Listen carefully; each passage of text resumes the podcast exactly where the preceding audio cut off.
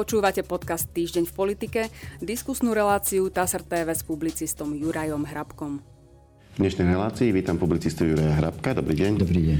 Pán Hrabko, tou dominantnou témou našej dnešnej debaty bude zdravotníctvo.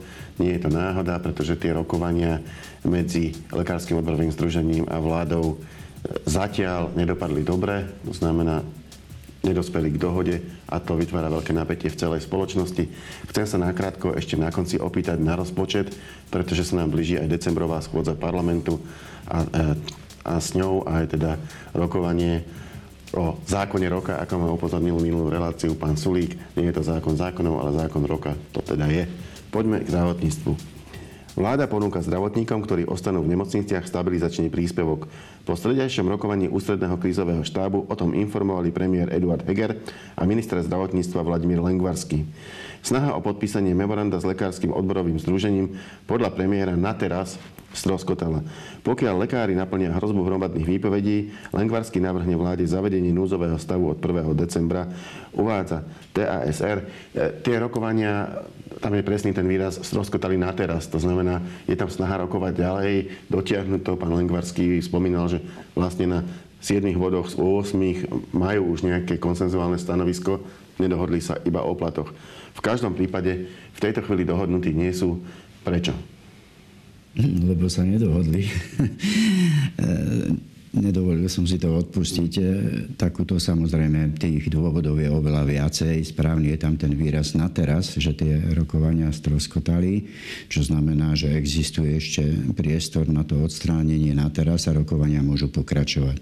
Aj budú pokračovať, podľa môjho názoru, veď je ešte pár dní čas na to, aby, aby prebiehali, aby sa uskutočňovali. No tak trochu to skomplikoval zase Igor Matovič, minister, minister financií, ktorý ja si nepochybujem, alebo myslím si, že to uchopí z jeho úhla pohľadu vždycky tie veci tak, ako mieni, že mieni dobre, ale dopadne to vždy tak, ako to dopadne. To znamená naopak tie jeho iniciatívy. A teraz opäť skomplikoval tie, tie rokovania. Existuje ešte, vy spomínate núdzový stav, tak k tomu sa možno ešte dostaneme. Dostaneme, ale, ale... poďme teda k tomu, e, lebo vy ste to načali, tak to, tak to rovno prečítam, uh-huh. ten stabilizačný príspevok. Pretože je to opatrenie v podstate, ktoré by fungovalo v prípade, že by k tej dohode vôbec nedospeli. Ja by som ešte dopovedal Aha, nech sa páči. Na, na tú prvú otázku, že tam existuje predsa aj úplne jednoduché riešenie. Ak hovoríte, a je to naozaj tak, a ja som to v spravodajstve tá srda chytil, že 7 bodov je v podstate dohodnutých a problémom je ten 8, 8 bod, ktorý sa týka platov. No tak tam si myslím, že iniciatívu by mal prevziať minister zdravotníctva Lengvarsky v tom zmysle, že predloží ten návrh ako iniciatívny vláde a vláda teda nech rozhodne aj o tom 8. bode, že či akceptuje taký návrh alebo taký návrh. Napokon vláda rozhoduje v zbore. To nemôže záležať na jednom človeku. A ako rozhodne, tak bude. Ak bude minister financí nespokojný s rozhodnutím vlády, no tak vždy môže ísť pani prezidentke a podať demisiu. Ale zostávať a zotrvávať v takejto neistote do poslednej chvíle nerobí veľkú dobrotu, hlavne teda pre pacientov, pre ľudí. A druhá vec je tam potom e, jednoducho ak by, ak by postupovali takýmto spôsobom a akceptovali by požiadavky tých lekárov e, v takej, v takej forme, aby, aby došlo k tej dohode, zase by to mohlo znamenať, že by si vlastne takýmto nátlakom e, lekári odkrojili z toho štátneho rozpočtu možno aj viacej, e, ako, ako by im patrilo, ak si zoberieme do, do úvahy, koľko je to aj iných skupín obyvateľov pracujúcich, ktorí, ktorí tiež, povedzme, v tejto dobe, keď rastie inflácia, by prijali nejaké navýšenie platov. Ešte veď aj lekárov, toto sa napokon netýka ambulantných lekárov, ktorí sú prví na rane, tak povediac, z hľadiska, z hľadiska pacientov. No ale rozhodnúť má vláda a vláda rozhoduje zbor. Ak sa to zasekne na takýchto veciach, že minister financí príde raz s takým návrhom, potom s onakým návrhom, tie čísla veľmi, veľmi nesedia. Odborári hovorili, že 40 miliónov je to, čo je nič v rozpočte zdravotníctva, že iba na tom sa to zaseklo a Igor Matovič si teraz myslí, že robí dobre o tom ja nepochybujem, keď prichádza s rôznymi alternatívnymi návrhmi, no tak nech vláda rozhodne. Vláda rozhoduje v zbore a každý minister sa musí podriadiť rozhodnutiu vlády. Keď sa mu nechce podriadiť, môže ísť k pani prezidentke a podať demisiu. A, teraz poďme teda na ten príspevok, už ste ho viackrát spomenuli. Príspevok pre lekárov má predstavovať 10 tisíc eur. Tí s atestáciou by zároveň dostali tisíc eur za každý rok praxe, dokopy maximálne 30 tisíc eur. Pre ostatných zdravotníkov má byť príspevok 5 tisíc eur. V ťažkej dobe budeme potrebovať zaviesť stabilizačný príplatok pre všetkých zdravotníkov v nemocniciach, ktorí od 1. decembra naďalej budú poskytovať zdravotnú starostlivosť, povedal minister financí. Ponuka na podpísanie dodatku k pracovnej zmluve je podľa neho platná do konca novembra. Príspevok bude lekárom vyplatený v decembri na 3 roky dopredu. Uvádza TASR, to znamená, ak tie 3 roky odrobia, tak im celý zostane a ak by počas tých 3 rokov odišiel niekto, tak bude musieť vrátiť tú adekvátnu časť e, z tohto príspevku. E, ako hodnotíte túto iniciatívu? Je to ako keby alternatíva k tým, e, k tým rokovaniam ďalšiu fintu Igora Matoviča. Ja to žiaľ nemôžem nejak inak, inak, inak hodnotiť. Rozdáva poprvé to, čo nemá. To prevedenie nebude také, také ľahké. Vidíme, a ja som čítal, myslím, že dnes alebo včera správu TASR, že to, čo nasľubovali stredoškolákom, keď zostanú e, študovať vysokú školu na Slovensku a nepôjdu do zahraničia, to je tuším 9 tisíc eur, že nedostali ešte ani jeden cent. To znamená, niečo je vyhlás vyhlásiť, niečo je povedať, nalákať na to ľudí a to prevedenie potom zväčša býva s prepáčením mizerné. Samozrejme, že toto môže osloviť niektorých lekárov, ja si myslím, že aj osloví, ale vôbec to situáciu nerieši. Môžu niektorí vzhľadom na toto stiahnuť výpovede, ja to nevylučujem, ale pritom vychádzam z predpokladu, že pán Vysolajský nezastupuje seba a svoje predsedníctvo, ale že naozaj komunikuje s tými odborármi, ktorých zastupuje postupuje a riadi sa ich požiadavkami. Vtedy môže byť silný a robiť ramená, keď za ním stoja tí ľudia. Keď za ním nestoja, tak tie silné ramená robiť samozrejme nemôže. Čiže nevylučujem to, ale pokladám to za fintu. Hm. Núdzový stav. Pri vyhlásení núdzového stavu je možné e, nariadiť lekárom, aby ostali v tých nemocniciach, jednoducho nariadiť im takúto pracovnú povinnosť a nebudú môcť odísť to by minimálne e, tie prvé týždne e, mohlo tú situáciu stabilizovať, aby sa nestalo teda to, že šokovo odíde 2100 lekárov a nemocnice jednoducho si s tým nebudú vedieť poradiť? No neviem, opäť musíme vyčkať, či vôbec takémuto kroku vláda pristúpi k vyhláseniu núdzového stavu. Čo ja o tom zatiaľ viem z tých verejných správ, ktoré sú, tak sa rozhoduje vyhlásiť núdzový stav až od 1. decembra. To znamená, že to, tu, tá alternatíva, ako vy hovoríte, by neplatila. Alebo už by tam neboli. decembra už by boli preč. Ale to neznamená samozrejme núdzový stav. Núdzový stav znamená, že aj keď sú preč, môže byť im nariadená lekárom pracovná povinnosť. Bez ohľadu na to teda, či majú úvezok alebo nemajú žiadny, žiadny úvezok. Musíme počkať jednoducho na tú formuláciu a nemám veľmi rád tie politické rozprávky, radšej si počkám naozaj na tie fakty a skutočnosti. Uvidíme, čo vláda, ak k takémuto kroku pristúpi a bude to veľmi zlý krok, pretože zaviesť núdzový stav v prvom rade poukazuje na neschopnosť a nekompetentnosť vlády preto potrebuje núdzový stav, aby mohla štát udržiavať. Mali sme tu núdzový stav, veď viac ako 200 dní trval prednedávnom a netreba sa diviť, že tí lekári, sestričky, celý ten personál je kvôli korone e, vyčerpaný, pretože naozaj robili všetko, čo bolo v ich silách. Ale treba počkať aj na to, či ten núdzový stav bude vyhlásený na celú oblasť, teda na celé Slovensko, alebo len na niektoré naozaj tie najhoršie prípady a dokáže to vláda zaunačiť potom inak. Treba, treba si na to počkať, prečítať a potom to posúdime a zhodnotíme. No a otázny je potom aj postoj parlamentu. Myslíte si, že ten, ten by ešte mohol v otázke núdzového stavu do toho nejako vstúpiť? Nie, nie, nie. Parlament v tomto prípade s tým nemá absolútne nič spoločné. Núdzový stav vyhlasuje vláda, vyhlasuje ho najviac na 90 dní. parlamentuje do toho nič, nikoho do toho nič. Toto je kompetencia vlády, ktorá to urobí. Neviem, opäť, nevieme, či ho vyhlási na 90 dní, na 20 dní, na 40 dní, to záleží iba od jej rozhodnutia. Parlament do toho nezasahuje. Parlament zasahuje, čo sa týka núdzového stavu, iba v prípade pandémie a iba v prípade, ak vláda chce ešte alebo žiada o ďalší čas nad tých 90 dní.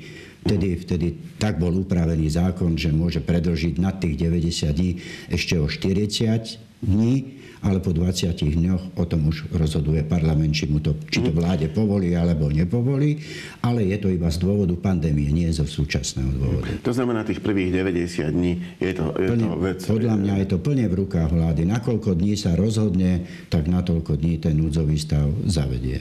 Mhm. Maximálne môže 90 dní. A dá sa aj nejako odhadovať, e, aké sú šance, že sa podarí túto situáciu e, vyriešiť dohodou alebo aké sú šance, že sa to nepodarí a pôjde sa cestou núdzového stavu? Je to 50 na 50. Ja si myslím, že ten priestor na dohodu ešte, ešte stále je.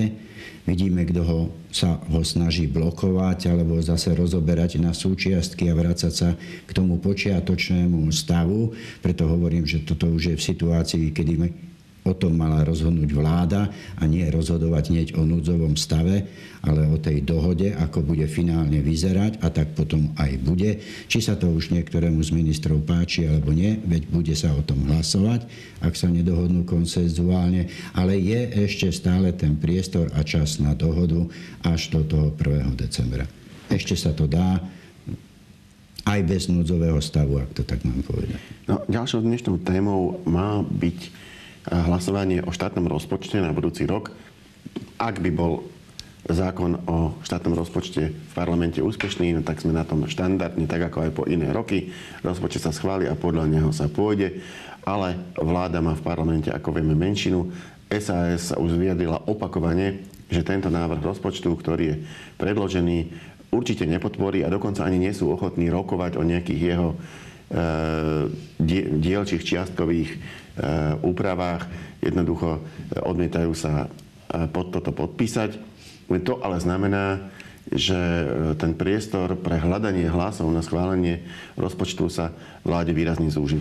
Ja tu mám správu TASR o tom, ktorá hovorí o tom, že už začína aj vláda uvažovať nad variantom B a to, že by ten, že by ten rozpočet nakoniec schválený nebol a aké by to malo dopady.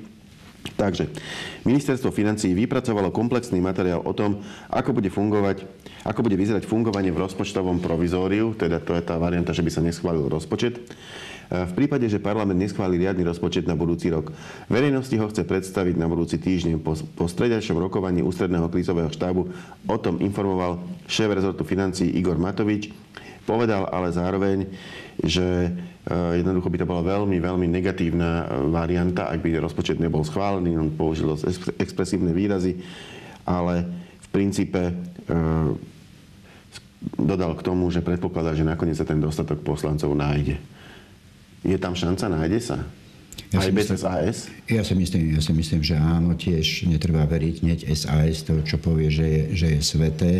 Ja predpokladám, že k nejakým rokovaniam príde a SAS bude rokovať, však sú známe konec koncov jej požiadavky, aspoň tie hlavné, ktoré sa týkajú návrhu rozpočtu. To by potom nedokázala veľmi dobre odôvodniť, že sa ani nepokúsila vôbec ten rozpočet a to, na čo jej záleží, napraviť bez tých rokovaní. Ale to je v poriadku, aj keby to znelo úplne tak, že vôbec odmietame rokovať, veď je to v poriadku, je to právo SAS. Tie dôsledky si zase poniesie iba SAS, či už pozitívne alebo negatívne z takéhoto rozhodnutia. Je pravda, že máme menšinovú vládu, ale tá menšina nie je až taká veľká. Tam chýba pár poslancov, traja, štyria ktorých vláda môže dokázať presvedčiť, môžeme to povedať aj zobchodovať, teda, aké, aké budú ponuky za to, aby za ten štátny rozpočet zahlasovali a aby štátny rozpočet bol schválený. Je to plná zodpovednosť vlády. Vláda je zodpovedná za to, aby jej návrh štátneho rozpočtu v parlamente prišiel. Môže tam prichádzať ešte aj k zmenám samozrejme, podľa tých dohôd, ak budú uskutočnené a ak ten štátny rozpočet neprejde, no tak nikto iný za to nie je zodpovedná, iba vláda. Ale ja si stále ešte myslím, že tých troch, štyroch poslancov, ktorí postačujú na schválenie štátneho rozpočtu, vláda nájde. Nemá, nemá inú možnosť. No je pravda, že z hľadiska bežných ľudí je v tom veľký rozdiel v tom, že v prípade rozpočtového provizória sa na každý mesiac vyčlení suma, ktorá sa bude rovnať 1,12 toho ročného rozpočtu. Do toho ročného rozpočtu sa rozhodnutím parlamentu e, ako keby ex post ešte vložila 1,5 miliardy eur, čo je vlastne spôsob, akým umožniť aj v prípade rozpočtového provizória nejakým spôsobom vyplácať ľuďom e, pomoc, podporu e, z hľadiska energetickej krízy alebo vysokej inflácie, ale je to oveľa menšia čiastka, ako by bola na túto, na túto s týmto cieľom vyčlenená v riadnom rozpočte. E, to znamená, môže toto byť argument, ktorým sa vlastne e, vládna koalícia obratí aj na opozičných a nezávislých poslancov a bude ich žiadať o podporu rozpočtu preto, lebo je tam jednoducho oveľa viacej peňazí na pomoc ľuďom. To nie je podľa môjho názoru argument, to je súčasť kampane, ktorú už konec koncov Igor Matovič ako minister financí rozpútal aj takýmto strašením, všelijakým, ono to nie je celkom tak, ako on hovorí. To je prvá vec. A druhá vec, vláda je povinná zabezpečiť si väčšinu v parlamente k tomu, aby jej návrh štátneho rozpočtu prišiel, prešiel v tom parlamente. Opakujem, to nie je zase až také veľké umenie, keď jej chýbajú iba traja alebo štyria poslanci. Takých by mala nájsť, ktorými sa dohodne. Robiť takúto kampaň nie je podľa takto strašiť, e, nie je vôbec ani vecne a to už nie, nie je politicky e, správne, pretože jednoducho toto nie je argument. To je naozaj iba strašenie. Opakujem, vláda je za to zodpovedná. Ak sa jej nepodarí, pretože vylúčiť sa nedá ani to, hoci ja tomu dávam menej percent ako tomu, že sa jej podarí presatliť a pretlačiť štátny rozpočet v parlamente. Ak sa jej to podarí, no tak zase sa iba ukáže, že nedokáže vládnuť tak, ako sa vládnuť má. Že vládne zase opäť iba v chaose a zmetku, lebo je to jej povinnosť, opakujem. Je to veľmi, veľmi ťažké z hľadiska vlády, lebo ak sa jej to podarí, tak potom poviete, že je to teda dôkaz, že nevládne v chaose a zmetku, ale dokázala získať podporu pre štátny rozpočet? Nie, nie, nie. Prečo? Tá vláda vládne v chaose a zmetku. To je jej spôsob, to vidíme. To robila to tak aj predchádzajúca vláda. To by bolo na dlhú debatu, aby sme začali hovoriť o tom, čo všetko sa po voľbách 2020 stalo. A aké to má dôsledky nielen pre život ľudí, ale aj na politickú scénu. Ale na to nemáme, ja predpokladám, čas teraz nie. Ak vláda pretlačí, a to hovorím jednoznačne, v parlamente návrh štátneho rozpočtu, bude to jej úspech a bude vládnuť ďalej, aj keď spôsobí ďalšieho chaosu a zmetku. Ak sa jej to nepodarí pretlačiť, no tak ten chaos a zmetok ešte viac navýši. Bude ešte väčší. Hm, ďakujem pekne. To bola posledná otázka a posledná odpoveď našej dnešnej debaty. Ja za účasť ďakujem Jurajovi Hrabkovi. Ďakujem za pozvanie. A my sa s pánom Hrabkom opäť stretneme na budúci týždeň. Dovidenia.